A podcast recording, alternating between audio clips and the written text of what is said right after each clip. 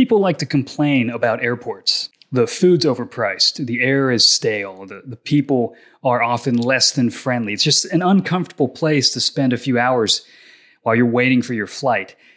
But I found that what makes airports a little more bearable for me is the fact that I know I'm going home. It's the prospect of returning back to where you belong, the sure hope that you're going to get off that plane back to your loved ones, back to the place that you call home. And that gives a sense of relief. It gives a sense that this is just a temporary affliction, my stay here in this airport.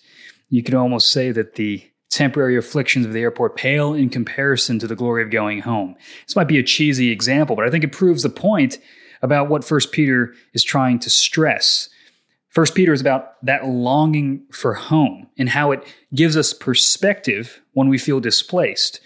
First Peter frames the experience of the early church as one of exile. What happens in exile is you are people displaced and you're seeking a homeland. You're waiting to return back to the place that you belong.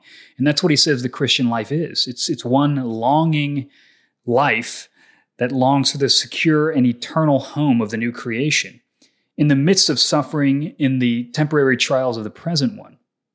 And this longing for home is what Peter refers to as faith.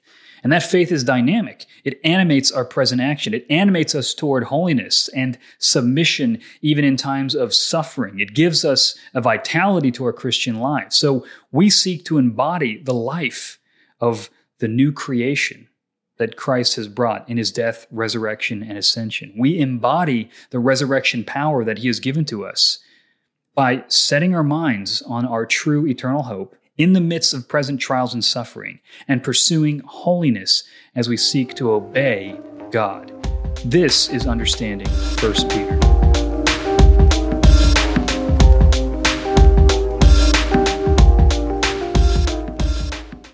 First Peter begins, like most of the New Testament epistles, with a greeting, an introduction of the person who's writing the letter. And that person is the Apostle Peter. And what's fascinating about 1st and 2nd Peter is that it gives us a unique glimpse into the mind of the early church's greatest leader. Peter began following Christ as a brash young man in the Gospels. But now here he is writing these two letters as this wise sage tempered by his own personal failures and trials. And he's also awaiting his execution at the hands of the Roman Emperor Nero. He knows his death is fast approaching. And whenever you have somebody writing words to people, writing letters as they approach their own death, you get their best stuff. He's not wasting any words. He wants the church to know after his death what it means to follow Christ, and where they can locate their hope in the midst of their own trials and sufferings. So let's read the first two verses with that in mind, and we'll talk about them. Verses 1 to 2 of 1 Peter 1. Peter, an apostle of Jesus Christ, to those who are elect exiles of the dispersion in Pontus, Galatia, Cappadocia, Asia, and Bithynia, according to the foreknowledge of God the Father, in the sanctification of the Spirit for obedience to Jesus Christ and for sprinkling with his blood, may grace and peace be multiplied to you. So, right off the bat, we are introduced to Peter, who refers to himself as an apostle. And an apostle is a sent one, it's a representative appointed by Jesus Christ himself personally. It's a unique role of authority that does not exist today. Peter possesses unique authority to speak in a binding way upon the church because he is a representative, a mouthpiece of Jesus Christ himself. So Christ is speaking through Peter to remind the church that they live as elect exiles of the dispersion, and they're scattered all throughout the region of Asia Minor. Now, those three words, elect, exile, and dispersion, draw upon the story of Old Testament Israel.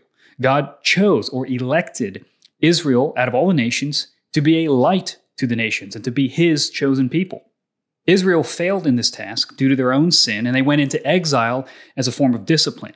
And even when Israel returned to the land, the vast majority of their people remained scattered throughout the world in what is called the dispersion. Now, what's interesting is that Peter applies these Old Testament words for Israel to the New Testament church of Jews and Gentiles. In fact, Peter's primary audience of 1 Peter are Gentiles, people who are outside of Judaism who have converted, who have put their trust in Jesus the Messiah, and are now grafted into the story of Israel. They're grafted into the kingdom of God. They're wrapped up in God's redemptive purposes by their faith. So the church, just like Old Testament Israel, lives in a time of exile in which they find themselves estranged from the world and undergoing various trials as they long for home. But their hope lies in the fact that God has chosen them for exile. That, that idea of being chosen is really important. Israel experienced trials in both the wilderness, as they were going on their way to the promised land, and during the Babylonian exile. But both of those came about according not to the will of man, but God. That's why Peter stresses that the church's exile experience comes according to the foreknowledge of God the Father in the sanctification of the Spirit for obedience to Jesus Christ and for sprinkling with his blood. They know that God will end their exile and bring them home because he's the one who brought them into exile. The same God who is sovereign over their trials is sovereign over their salvation. God brought them out of Egypt and he will bring them to the promised land. And God has taken us out of the Egypt of slavery to sin and will bring us to the promised land of the new creation, in which we will receive resurrected bodies and experience a new world devoid of the corruption and decay of sin and death. And that whole completion of the redemption of all things, the renewal of all things, is what Peter refers to as salvation. Salvation always comes as a gift of love from the triune God. Notice Peter's early Trinitarian theology. Isn't this fascinating? Salvation comes from the foreknowledge of God the Father, who plans our redemption, in the sanctification of the Spirit, who set us apart. That's what to sanctify means, to be holy, and finally, for obedience to Jesus Christ and for sprinkling with his blood. God planned to set us apart by his Spirit to obey Jesus and receive purification from sin and death by his blood. All the persons of the Trinity work with one will to accomplish our salvation. And that means that we are recipients of his infinite grace and peace. And that leads Peter to praise God for his salvation. Salvation is a gracious gift from our God to us that he has wholly accomplished by himself. And again, that leads to the next few verses in verses 3 to 5. Blessed be the God and Father of our Lord Jesus Christ. According to his great mercy, he has caused us to be born again to a living hope through the resurrection of Jesus Christ from the dead, to an inheritance that is imperishable, undefiled, and unfading, kept in heaven for you, who by God's power are being guarded through faith for a salvation ready to be revealed in the last time. Now, Peter uses salvation in a way that we often don't in our common evangelical vernacular. When we think about salvation, we think at the moment that you put your trust in Christ, you are justified. That is, you are counted righteous and you are made right with God. Now, that is certainly salvation in a narrow sense, but that's not the way that Peter is using it. When Peter speaks about salvation, he's speaking in a broad sense about the totality of God's redemption. When he says salvation, he means complete deliverance from both the presence and the power and penalty of sin and death. So that's actually more than just both. That's three things, but you get the idea. What, what he's saying is this when we talk about being saved, we mean we're, we're saved from the penalty of death. We trust in Christ, we're no longer under his wrath. So, in that sense, we're saved. But we're also being saved in that God is purifying us from sin. And one day we will be saved. We will be fully redeemed at the resurrection of our bodies and the bringing of the new creation. And that's what Peter's talking about that final deliverance, the final overthrow of death and sin, in which we will no longer be in their presence anymore. That's what he means by salvation. So that's still a future event. But notice what he says about this. Salvation comes solely by God's grace, not our works. It's according to his mercy, remember in the beginning, and it happens through an, historical event. It's eh, something that actually happened in history the death and resurrection of Jesus Christ. Christ's resurrection brings about a new birth that leads to a living hope. So, new birth, again, refers not just to our personal conversion, what we commonly refer to as being born again, but the beginning of God's renewal of all creation started in Jesus Christ. But just as our new birth does not instantly eradicate our sin or mortality, neither does creation's new birth instantly deal with sin, evil, and corruption in the world. This is why our new birth points us to a living hope, because we're going to find out later. Peter says you're born again to a living hope, and yet you still suffer in the present. In other words, you have a foretaste of the final salvation, but it's not yet here. And because it's not yet here, you're still going to suffer and deal with sin in this life, right? And that's where hope comes in. Hope points us forward to something we do not yet possess. And Peter speaks about that as an inheritance. A child may receive rights to an inheritance, but he doesn't possess it until he comes of age. Similarly, we as Christians have a right to our future inheritance when we believe in Christ, but we don't possess it yet until the last time when Christ returns. This does not mean that heaven is the new creation, that we go to a new creation. This is what's interesting, but rather that heaven houses new creation, right? This inheritance is housed in heaven, waiting there until its final revelation when Christ returns. And we see this new creation symbolized in Revelation 21 when the new Jerusalem descends from heaven to earth. So Christ's resurrection provides the first fruits of the final harvest of our resurrection. Right? So he's saying, look, one day there will be this new creation, but it's being kept back until the final day. And in the meantime, while you're waiting, you exercise faith, hoping for that final home when, when God actually makes this world our true home, when He renews it and brings about resurrection. Now, faith comes by the power of God, that we are guarded through faith by God's power. If you think about faith, it's like a shield, right? If you exercise faith, first of all, it's God exercising that in and through you, but through faith is how you endure the trials of life. Right? Satan shoots his fiery arrows at you, and faith is the shield that protects you and keeps you going forward and keeps you ahead at that final inheritance. Again, think about the Israelites in the wilderness. They were so tempted to turn back, so tempted to turn away. In fact, many of them didn't make it to the promised land. And the exhortation here is don't turn back. By faith, keep trekking, keep going forward, keep enduring the trials in the wilderness because there will be a promised land. Faith is active, and it is the very power of God in us causing us to endure. And the fruit of this faith is joy. That's verses 6 to 9. In this you rejoice, though now for a little while, if necessary, you have been grieved by various trials, so that the tested genuineness of your faith, more precious than gold that perishes, though it is tested by fire, may be found to result in praise and glory and honor at the revelation of Jesus Christ. Though you have not seen him, you love him. Though you do not now see him, you believe in him and rejoice with joy that is inexpressible and filled with glory, obtaining the outcome of your faith, the salvation of your souls. Peter gives a counterintuitive command to rejoice in the midst of suffering. Nobody wants to suffer, right? Nobody likes trials, but we also know that nobody escapes trials. And God tells us that behind every trial lies his good purpose, his purpose to test our faith in order to reveal its genuineness.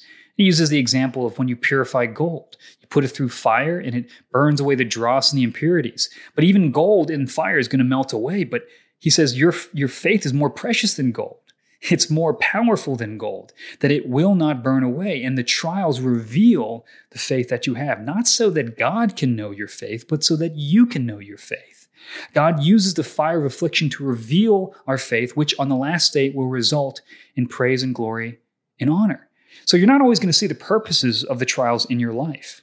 You're kind of like a marathon runner, right? You're, you're, you're not going to experience the joy until you hold the trophy but you have the trophy in mind as you traverse many, many more miles. But unlike the marathon runner, we know our victory is actually secured in Christ. And that's why we can say we don't see Christ, but we by faith love him. Right? And this is from Peter who saw Christ, and he's going, it's actually better that you don't see him because you exercise faith. And just as Christ calls us to await his coming, we, we, we have this longing to see him again. So that means that most of the Christian life is going to be marked again just, just by longing for Christ that there will be an element of, of our, our faith not being complete because we don't fully see Christ as we one day will see him. And that's supposed to create some longing. And you probably feel this in your life. You're like, man, you're, you struggle with moments of darkness. You don't feel God's presence. You feel alienated from God. We all feel these moments. And that's a result of our life as sinners, right? We, we only see in part. We don't have the fullness of our relationship with Christ that we one day will. So even the down days of your Christian life are meant to give you a sense of longing. It won't always be this way. Faith won't always be so difficult. One day we will see the one whom we love face to face, but until then, we can still love him.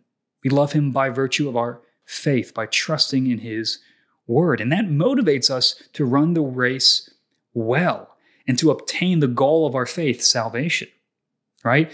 The goal of your running is to get to the finish line. And the goal of our faith is to energize us so that we endure the trials of life, so that we make it to the end.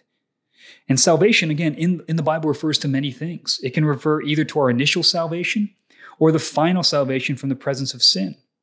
And that's what Paul's, I'm sorry, Peter, that's what Peter is referring to here. He's saying that the finish line is one day you will go to a time in which everything is renewed and all the trials will fade away. And what will be left is your joy. Right? That even the trials in your life are working to build in you a glorious future. And then on the last day, when people looked around and they said, Why is he still being faithful despite this trial? What about all the suffering and persecution and alienation you felt? You didn't get any reward for that in your life. Well, one day, that reward will be revealed. That the people who were faithful to Christ will be revealed in their glory. In this life, they're going to look like the refuse of the world. They're going to look like the lowest of people. But on the last day, God's going to reverse the verdict. And He's going to show to the whole world these people who are faithful, they're the ones who are the victors. And that's what he wants us to have in mind. Don't follow the world's narrative of success, but rather let the word of God shape your mind and point you toward that final hope so that you would be faithful, obtain the outcome of your faith, the deliverance of your souls, the final deliverance from sin's grip in your life. And then he goes on and talks about how the gospel, this good news, is actually old news. This is verses 10 to 12.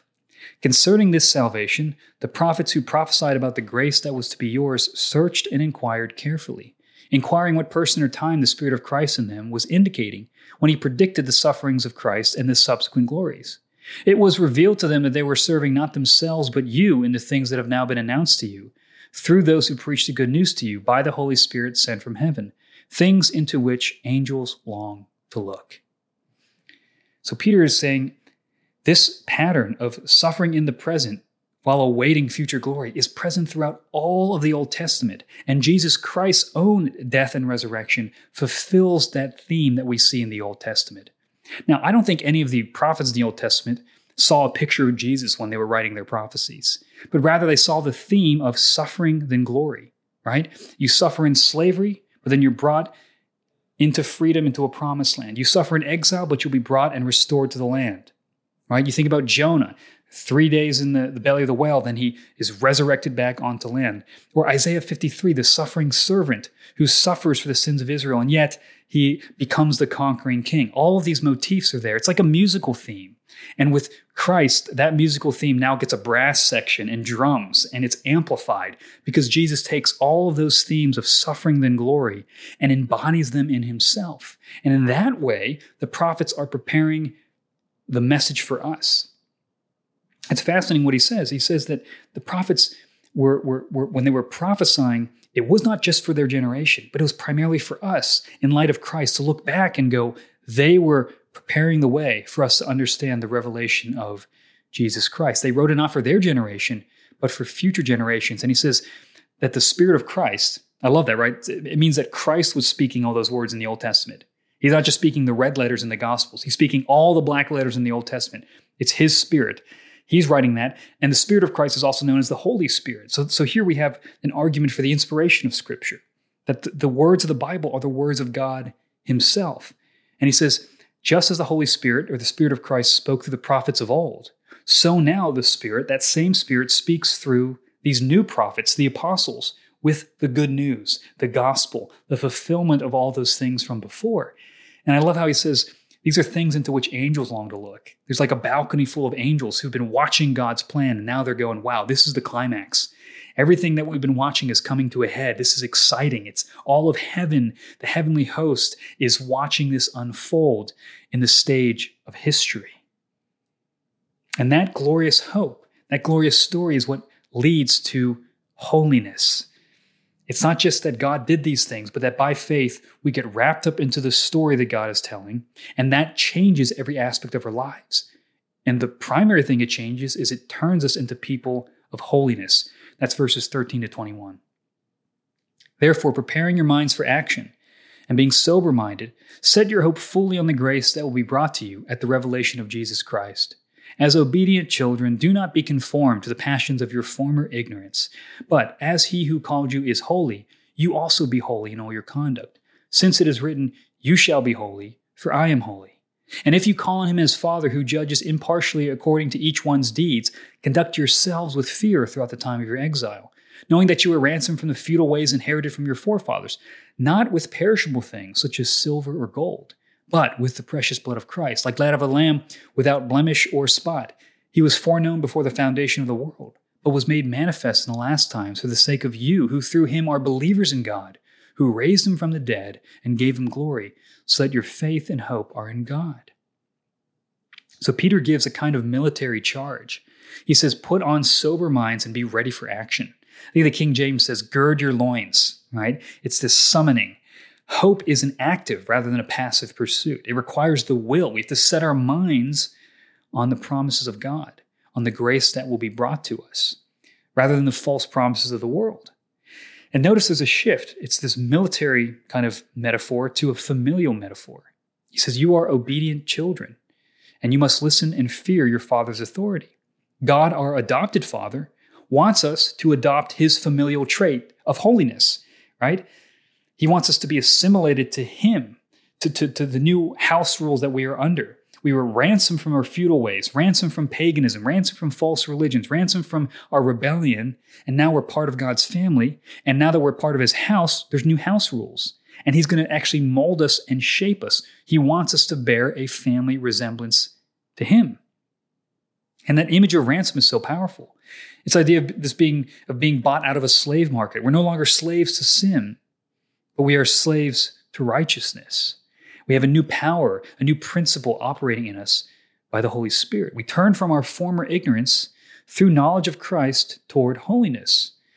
And the language again echoes the Exodus, as Peter quotes from Leviticus 11:44, which calls for Israel's holiness in light of their deliverance out of Egypt in slavery. Be holy because I saved you. Not, I will save you if you become holy. But he says, I delivered you from your bondage to Egypt. Now you belong to me, right? You used to serve Pharaoh and used to do what he wanted, but now you serve me and you do what I want. And God's purposes is always for freedom, right? Freedom is not being able to do whatever you want. It's being able to do what you ought. It's being, being able to be and act the way that you were created to be, the way that you were created to act. So slavery to God is true freedom. And the freedom of man is really slavery to sin. So you be holy because I'm holy, because I've adopted you. You're part of my house, and I want you to look like me. So through Jesus Christ, God brings about our salvation as he ransoms us from sin by the payment of his blood that we might live for his glory. And this should set a new mindset. Be sober minded. In other words, take life seriously. Understand what's really going on. Sometimes people think that Christianity is just, you know, pie in the sky. You're just you know, making up myths and stories to make yourself feel better. But in reality, Christianity looks at death straight in the eye. It looks at, at corruption and sin straight in the eye and says, You are real. You are devastating. But there is a hope that surpasses the grip of sin and death. Christianity is realistic to the core. I mean, it understands human nature perfectly, just how wicked we can be. And that's why he says, have a serious mindset. Understand the hope that you are being promised. Understand the, the, glory of what's coming. Set your hope fully on it. Be single minded. Be, be stubborn in your pursuit because one day what you hope for will be revealed in full. So, future hope animates present action, animates present holiness as we journey as sojourners and exiles through the wilderness, in exile, heading towards our ultimate home. And all of this comes as a gracious gift from the merciful hands of the triune God. That is what it means for God's grace and peace to be multiplied to you.